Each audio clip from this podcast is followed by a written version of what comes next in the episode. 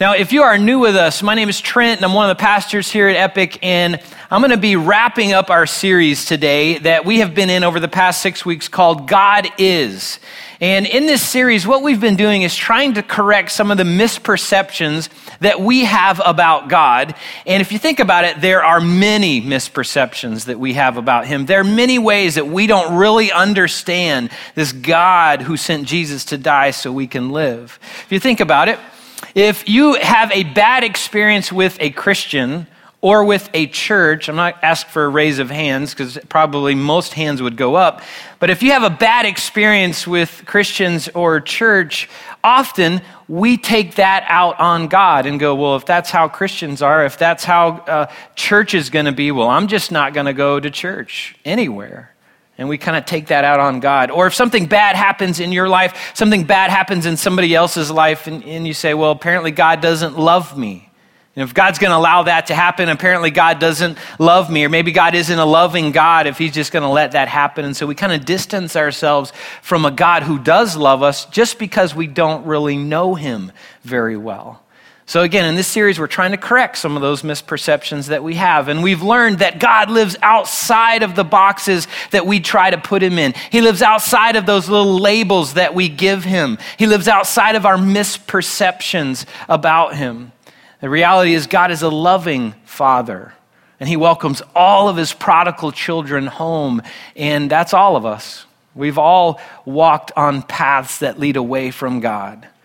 We've seen that God is for us, not against us. God steps in and rescues us even in moments when we don't deserve it.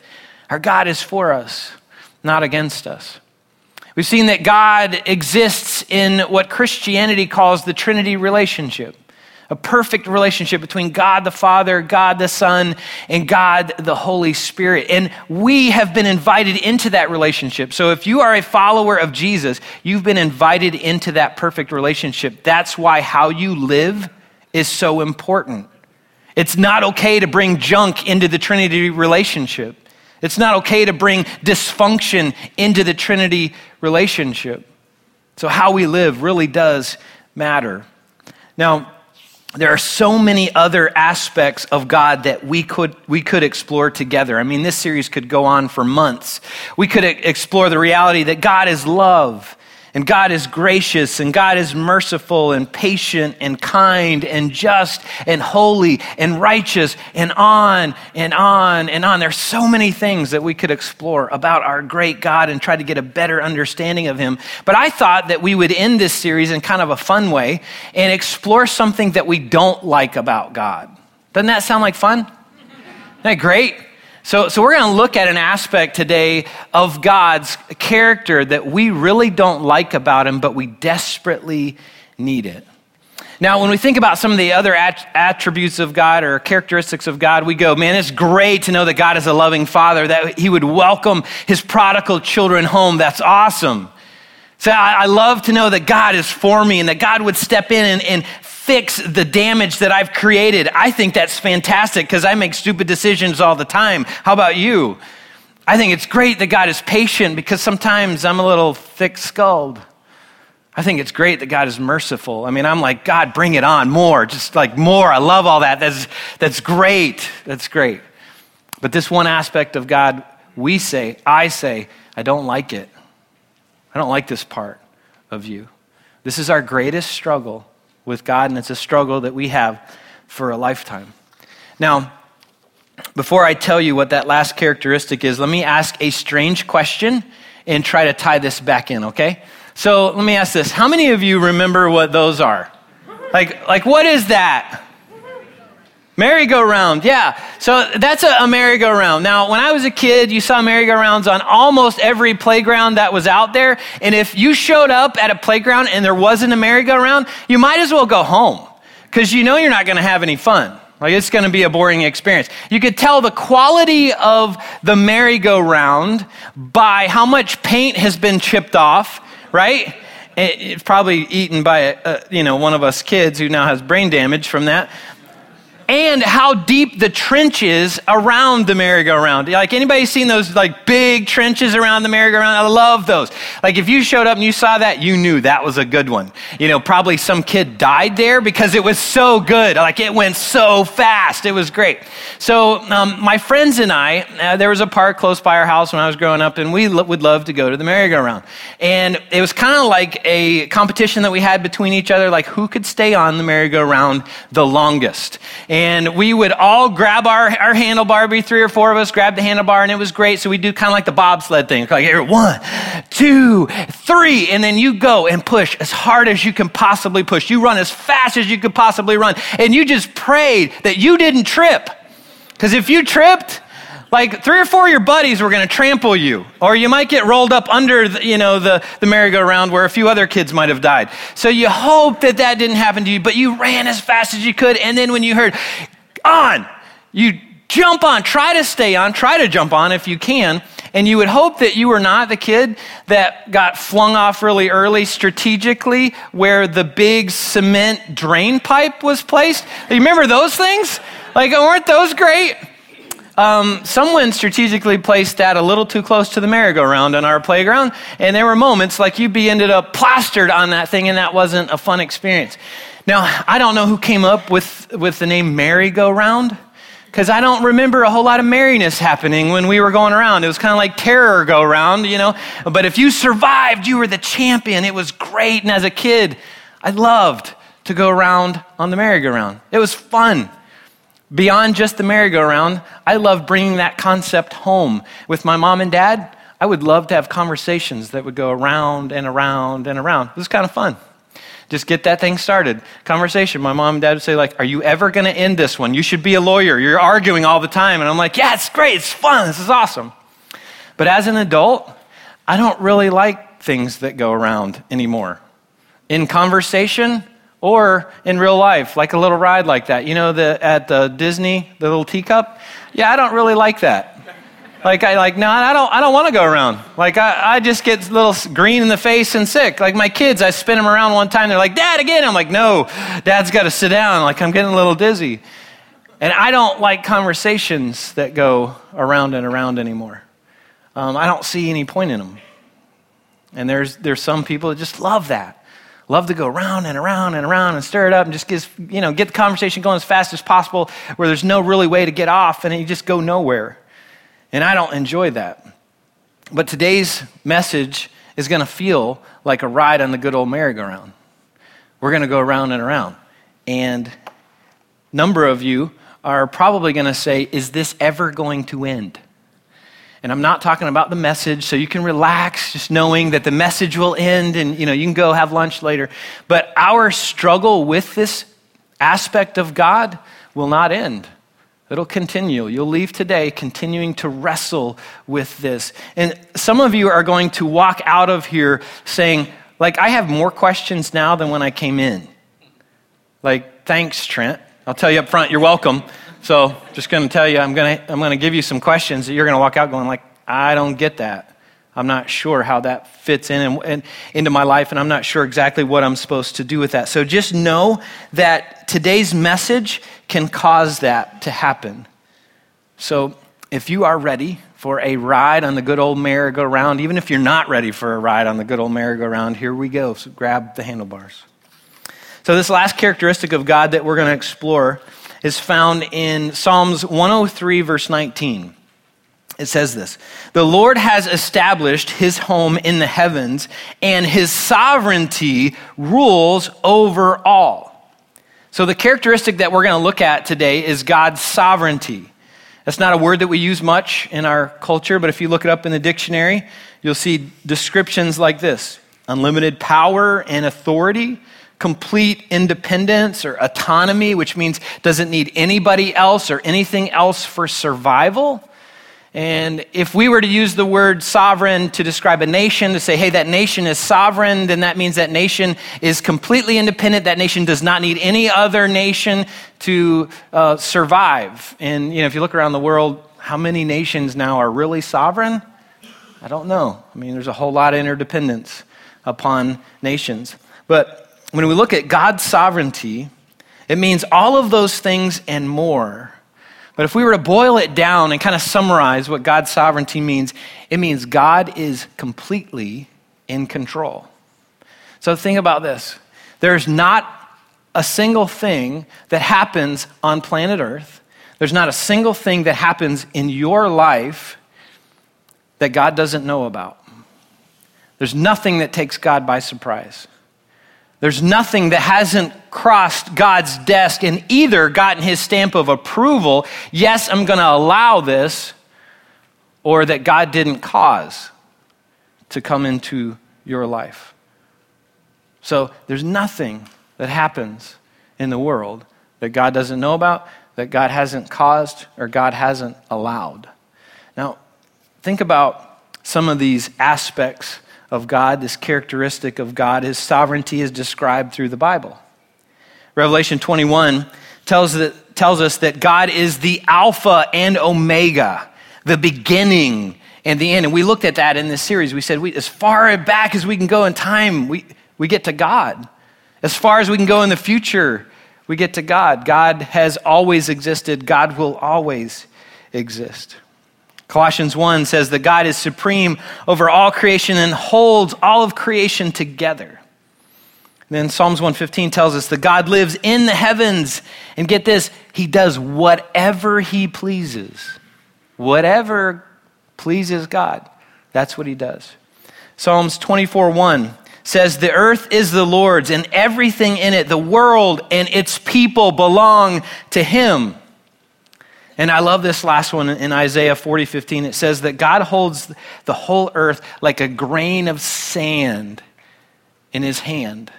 I mean, so for us, we look around at the earth and we're like, wow, it's pretty big. We just feel like a little speck of dust, you know, in comparison to the whole earth. And yet when God looks at the earth, he goes, it's just a grain of sand, like between my fingers. I mean, God lives beyond our comprehension.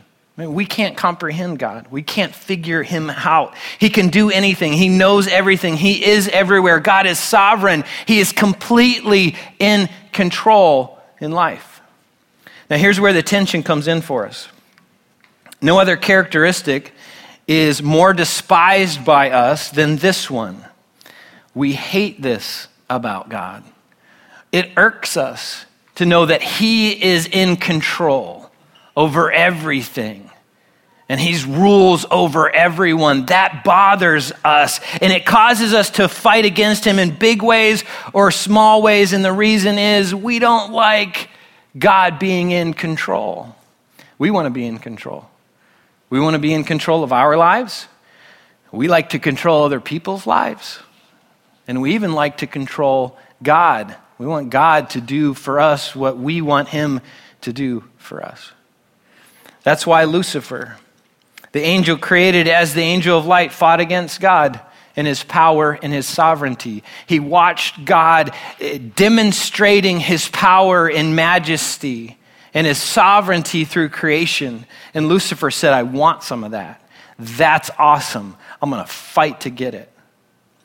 And then Adam and Eve came along, and God said, Listen, I don't want you to eat this fruit of this one tree. And they said, You can't tell us what to do. We want to be just like you.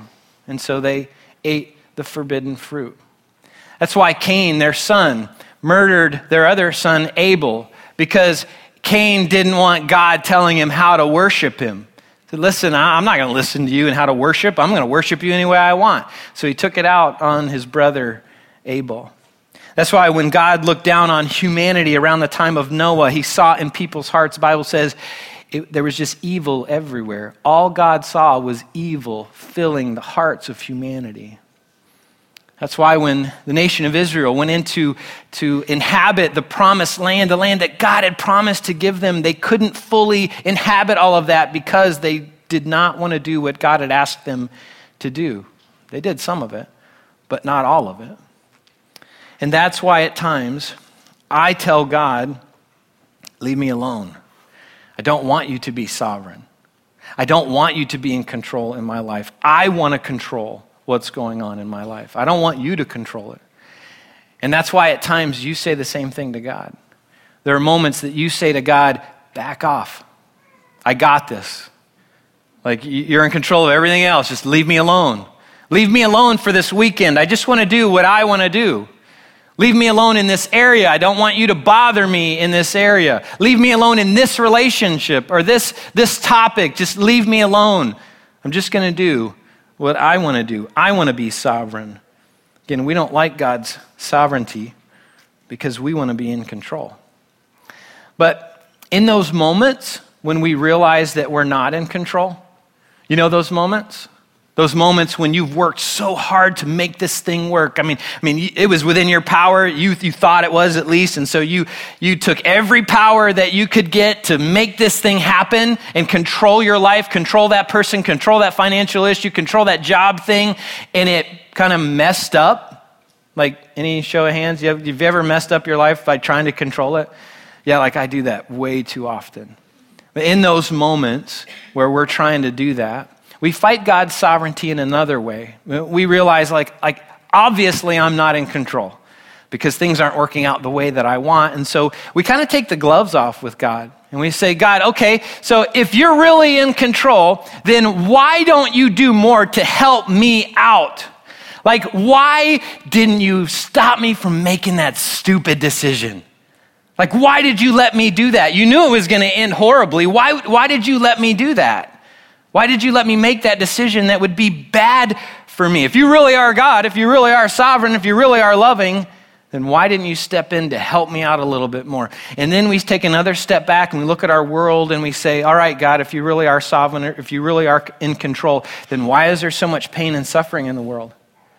Why is there so much evil? Why do people suffer unnecessarily? At the hands of evil people? Why is there murder? Why is there this thing called human trafficking where people are bought and sold? Like, how could that stuff ever exist if you really are completely in control? So, if you've ever asked questions like that, you were questioning God's sovereignty. Now, the answer to those questions comes in a package that we both love and we hate. I mean, there's parts of this that we love and it generates a lot of the decisions that we make in life. And then there are big parts of this that we hate. And the answer is somehow wrapped in this gift that God has given us called free will. The reality that God created us with the ability to choose to love Him or reject Him. And the Bible says we've all chosen to reject Him. Isaiah 53 6 says, All of us, like sheep, have strayed away. We've left God's paths to follow our own. So, all of us have said at some point in our lives, No thanks, God, I got this. Like, I understand your way. I understand it's good, and I, I understand it, you know, it works out according to your plan, whatever, but I got a different plan. I got another thing I'm doing, another thing that I'm working on. So, I, I just want to be left alone on this one. I'm going to do it my way. Even if you put your faith and trust in Jesus as your Lord and Savior, every time you sin, you're rejecting God's love. You're rejecting God's guidance. You're rejecting God's sovereignty in your life. And then here's where we start scratching our head and saying, okay, God, if you knew, if you, if you know everything, if you knew how I was going to respond with this gift of free will, why did you give it to me? If you knew that I was going to do bad with it, why would you let me have it? Why didn't you just make me love you? Why didn't you just make me serve you? And this is where we step onto the merry-go-round and the, the circle begins. The answer is that God had to give us free will. God had to. Anything else wouldn't be loving. You see, God refuses to make people love him. He refuses to make people follow him. He refuses to make people obey him or choose him. That would go against his nature. Now, humor me for just a moment while I give you an illustration. Okay, my wife and I have been married for 20 years. And let's just say that I tell you the secret to our marriage, being married 20 years, the secret is that every day, uh, my wife woke up and I said, Good morning, Tammy. How are you today? And let's just say that I pulled out a handgun and I stuck it to her head and say, Now, now tell me all the ways that you love me. I don't do that, so just in case you were wondering. But let's just say I did. and let's say you heard about that, would you say, wow, like Tammy really loves him? It's amazing. Like she lists 10 things every day. It's awesome. She always has something ready to talk about you know, her love for Trent. No, you would say, whacked out relationship. Like, what's wrong with him? I don't think I'm going to Epic anymore. And if I heard that about you, I'd be saying that, going like, whoa, stay away from that person. When my wife has the freedom to choose to love me, her love is genuine. It's not forced. And the same thing is true with God. God doesn't want forced love. God didn't make us to be a bunch of robots. God gave us the ability to choose. And when we choose to love Him, that's love that's freely given. That's the only kind of love that God wants, is love that's freely given. So again, God had to give us this gift called free will, knowing that we could use it against Him. Now, here's where the merry-go-round starts to pick up pace. If God is completely in control, then do we really have free will? Do we really have a choice in the decisions that we make? Or are we just pawns in God's board game of life? Listen to what the Bible says Psalms 139. Verse 16 says, You saw me before I was born. Every day of my life was recorded in your book. Every moment was laid out before a single day had passed. And then Proverbs 21 says, God holds the king's heart in his hand and directs it wherever he pleases. Ephesians 1:11 says God makes everything work out according to his plan. So if God holds the heart of kings in his hands and directs them like wherever he wants to direct them, if God has already recorded uh, this book of your life and every day was already laid out before you were even born, if, if God works everything out according to his plan, then do we really have this thing called free will? Do we re- really have a choice to make, or our, has God already made the choice for us? Has God already decided who's going to follow him and who's going to reject him. Maybe it doesn't matter how we live. You know, maybe some people are given good roles in the story of life, some people are given bad roles in the story of life, and we're just playing a role. So it really doesn't matter. Just live however you want because you're just fulfilling the role that God has for you. And if that is true, then are we responsible for how we live? Can we really be responsible for the choices that we make if God has already predetermined the choices that we'll make? The other side of the tension that creates the spin on the merry-go-round is the belief that somehow our free will trumps God's sovereignty. That belief says God can only do so much because the moment we use our free will against Him, His power is limited. God says, Listen, I want to do more in your life. I want to stop more bad things from happening in the world, but every time you pull out that free will gift that I gave you, then I can't. I got to back off because, you know, you used the trump card against me. So, is that a reality for us? And, and if so, maybe God isn't completely in control. Maybe God's just partially in control. Maybe God's not in control as much as we think he's in control. Romans 6:16 6, says, "Don't you realize that you become the slave to whatever you choose to obey? You can be a slave to sin, which leads to death, or you can choose to obey God, which leads to righteous living. And then there's this guy in the Old Testament part of the Bible by the name of Joshua. Joshua was a leader of the nation of Israel. He stood before them before he died, and the leaders, and he said, Listen, here's the deal. You must choose today whom you will serve.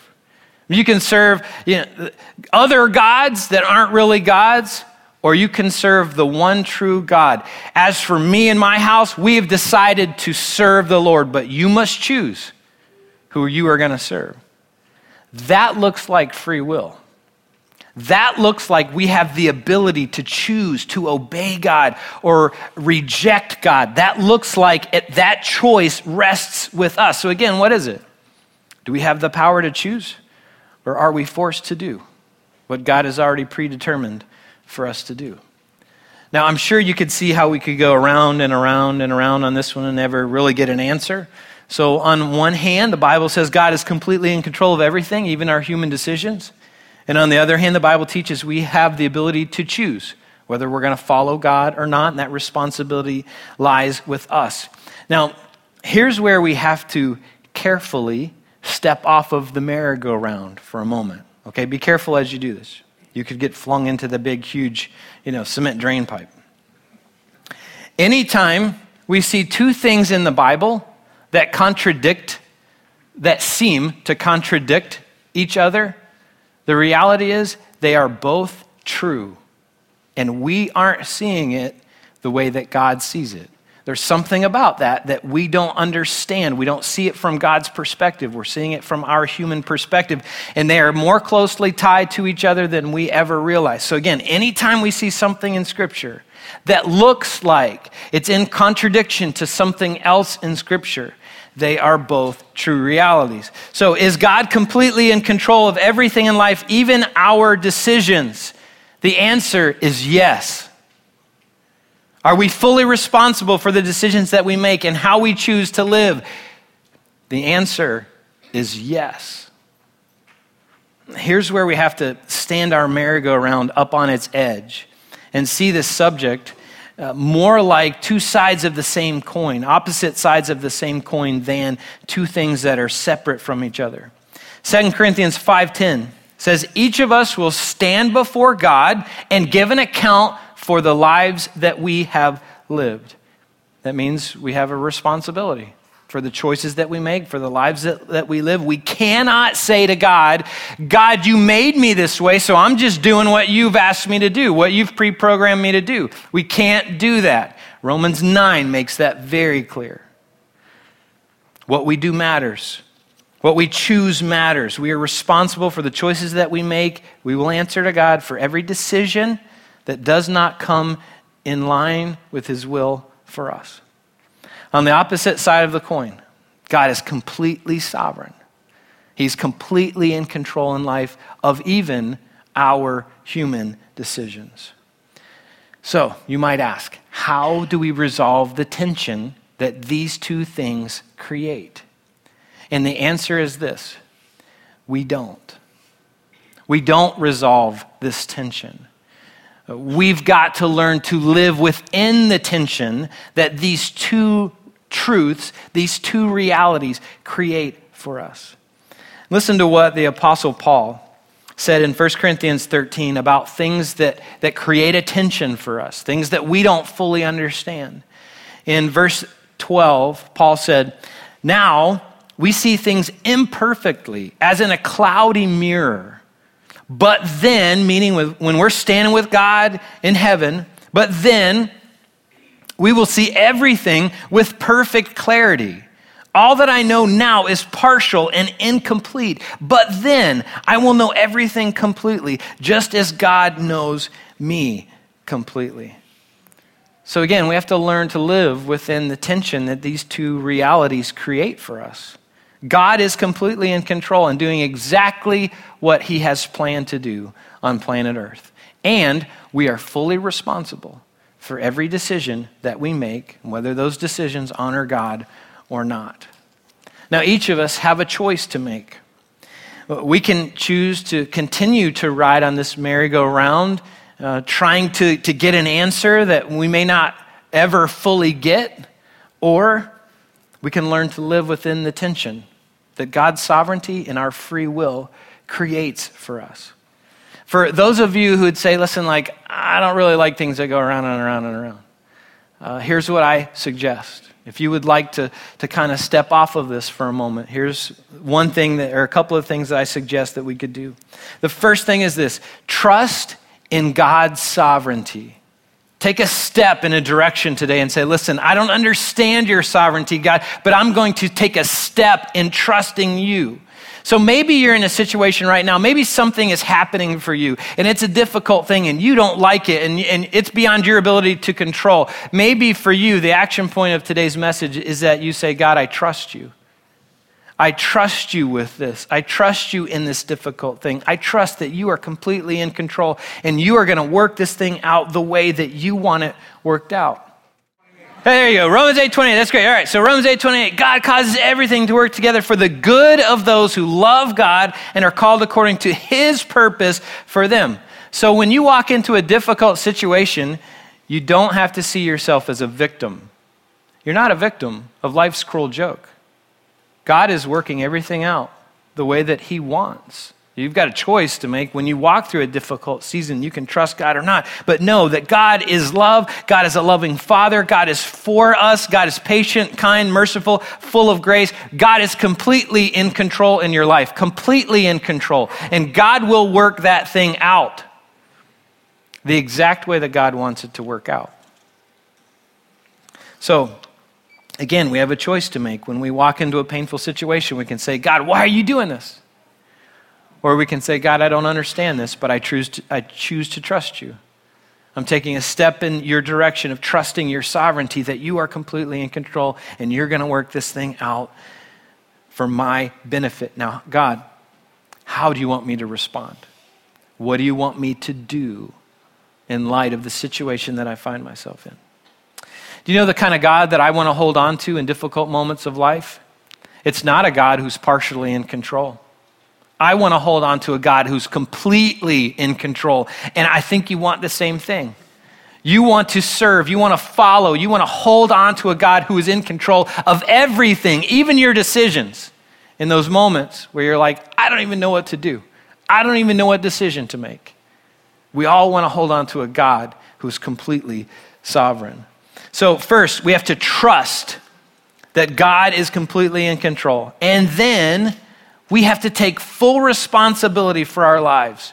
We have to live knowing that we are fully responsible for the choices that we make, and that one day we will sit down with a holy God and we will have a conversation about the lives that we've lived and the choices that we've made. Whether we made the world a better place or we lived only for ourselves. Whether we helped other people who were in pain or we just caused more pain whether we chose to walk God's path or walk our own path, whether we chose to submit and trust God's sovereignty or we chose to fight God's sovereignty with every opportunity that we have. If you're a little dizzy from our ride on the merry-go-round this morning, here's how we're going to end today's message. Um, in a minute, I'm going to pray, and our worship team is going to come out, and they're going to guide us through a song called Come As You Are. And it's a kind of a new song in general, but it's a new song to us. We sang it a couple of weeks ago. And I'm going to do this weird thing. I'm going to ask you to do this weird thing. So, like, if, if you don't have a church background, this is going to sound crazy. Uh, if you have a church background, it might sound normal depending on your background. But I'm going to invite you to come to the front of the stage here this morning. We've got some open seats up here in, in the front. I'm going to invite you to come up and, and sit on one of these seats or come up and kneel uh, by the edge of the stage and have a conversation with God about your trust in His sovereignty. And again, that may just be the weirdest thing ever. And, and, and here's what you need to know you don't have to come up here, there's nothing magical that's going to happen up here. You can talk to God wherever you are. But there are moments that we need to do something symbolic, like we need to get up and move. And, and, doing that, it helps us bring something to God. It helps us leave something behind. I mean, it, it changes our reality just a little bit, enough for us to go, Lord, I'm, I'm just not going to deal with that anymore. I've been dragging that around for so long. I'm just going to leave that here. I'm going to move forward with freedom. So, again, nothing magical happens up here, but something might happen for you as you come forward and have a conversation with God. So, what trust issue do you have with God? Like, what trust thing do you need to come forward maybe this morning and say, Lord, like, I'm taking a step. I'm, I'm trusting you with this thing. Maybe you've been fighting God's sovereignty for a long time, and uh, maybe this morning you just admit, I'm worn out. I'm tired. I've been trying to control my life for, for years. And like this morning, I'm just saying, God, I can't do it anymore. I'm trusting my life to you and the control of it. I'm giving my life into your hands. Maybe this morning you just need to come up here and just cling to a God who's completely in control.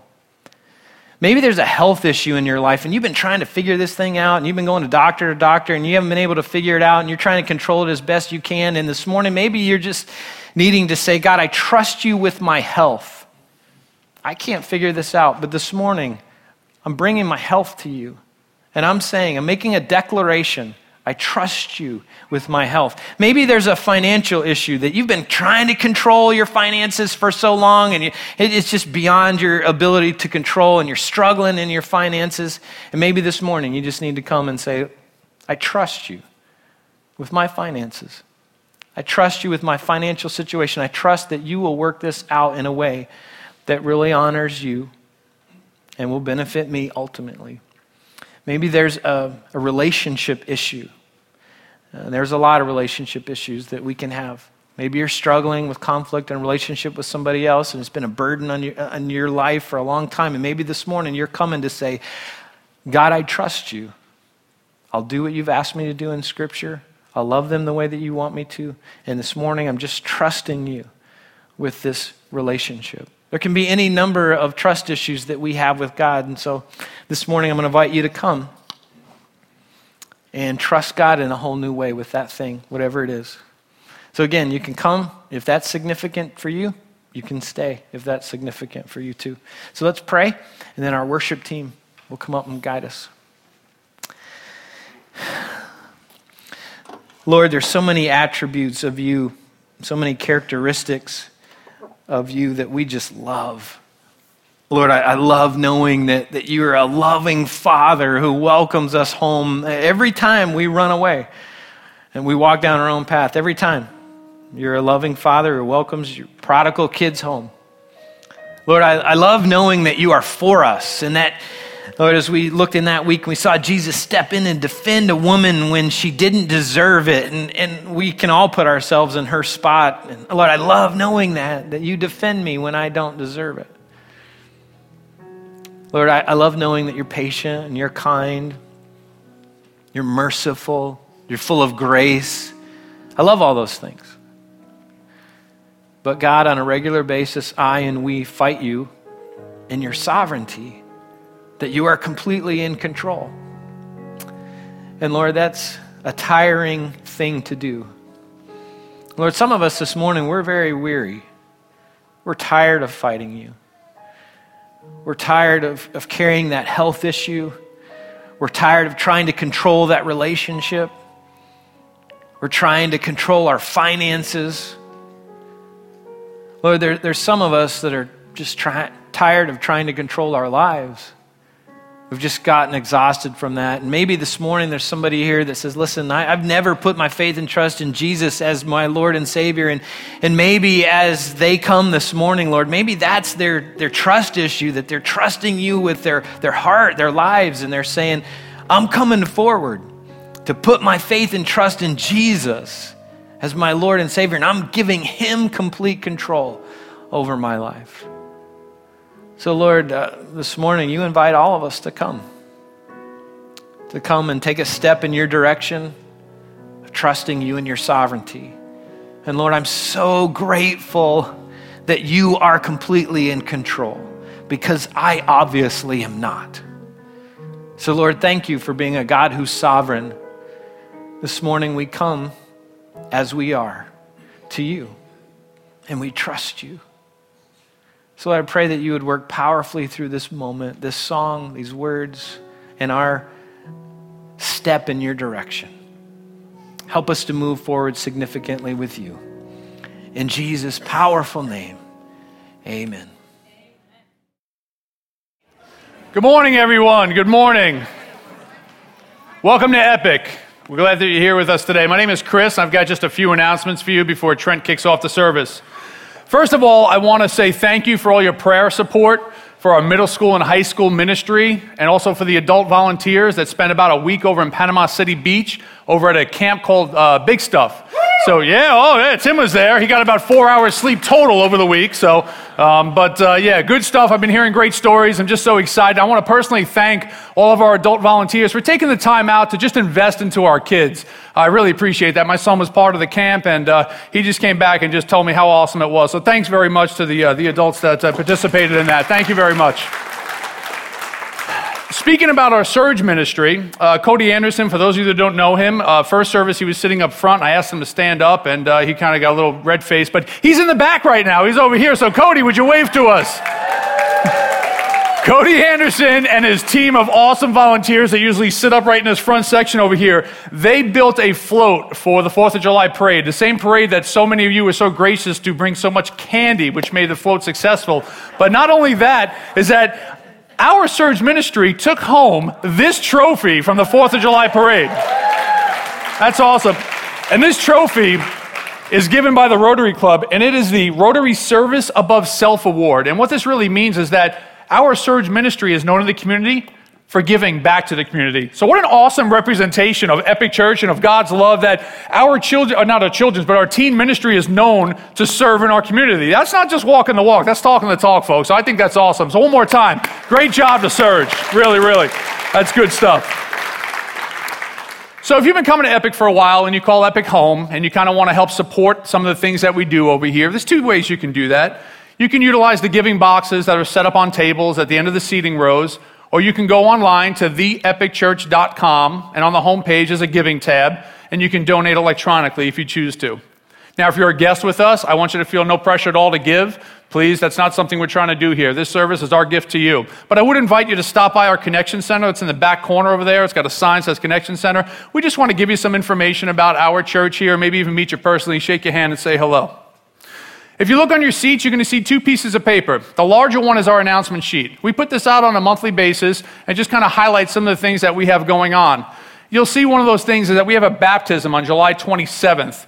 Um, and if you've taken that step uh, in your relationship with God, you've turned your life over to Jesus Christ, and you want to make that public announcement um, that you've done so, please go online and sign up for this baptism on July 27th. We're going to go over to Flagler Beach, North 16th Street, and uh, gonna, you're going to go into the ocean. We'll have a kind of a big party on the beach. It'll be really, really cool. So, Trent's going to close out our series this week of God Is, and we've got a new series that's starting up next week. And this is a great series. This is a series that's going to talk about following Jesus. So, if you're kind of unsure about what this whole thing is on following Jesus, or maybe you even know somebody that uh, is willing to come to church, and, and this is a great starting point for them to uh, get involved with, with this, what this whole thing is, please feel free to invite them. We're going to have a great series that's kicking off next week. The other sheet of paper that was on your seat is a picture of a team. This team of people is heading off to Guatemala this Saturday. My wife is part of this team, and I'm super excited for them. I think they're going to do great things down there. So, I'm going to ask you to do is take that piece of take that picture home with you and, and throw that either on the refrigerator, maybe on your vanity mirror, even on your dashboard. And please keep this team in prayer. Pray for you know protection and encouragement and just different things like that. Um, and in fact, that now we're together as a church family, I'd love to pray for them right now. So if you would either pray alongside uh, with me or just pray on your own for this team, or just take a minute or so and, and pray for them. God, we're just so excited um, to send a group of people from Palm Coast, Florida, all the way down to Guatemala.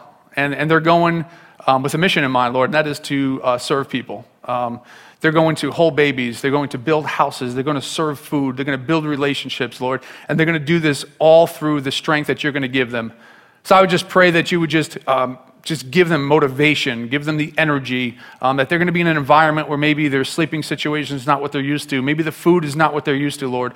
But I would just pray that you would just surround them with your holiness and your goodness, and that your love would just pour out through this group of people um, into the lives of, of people that are so much less fortunate than us.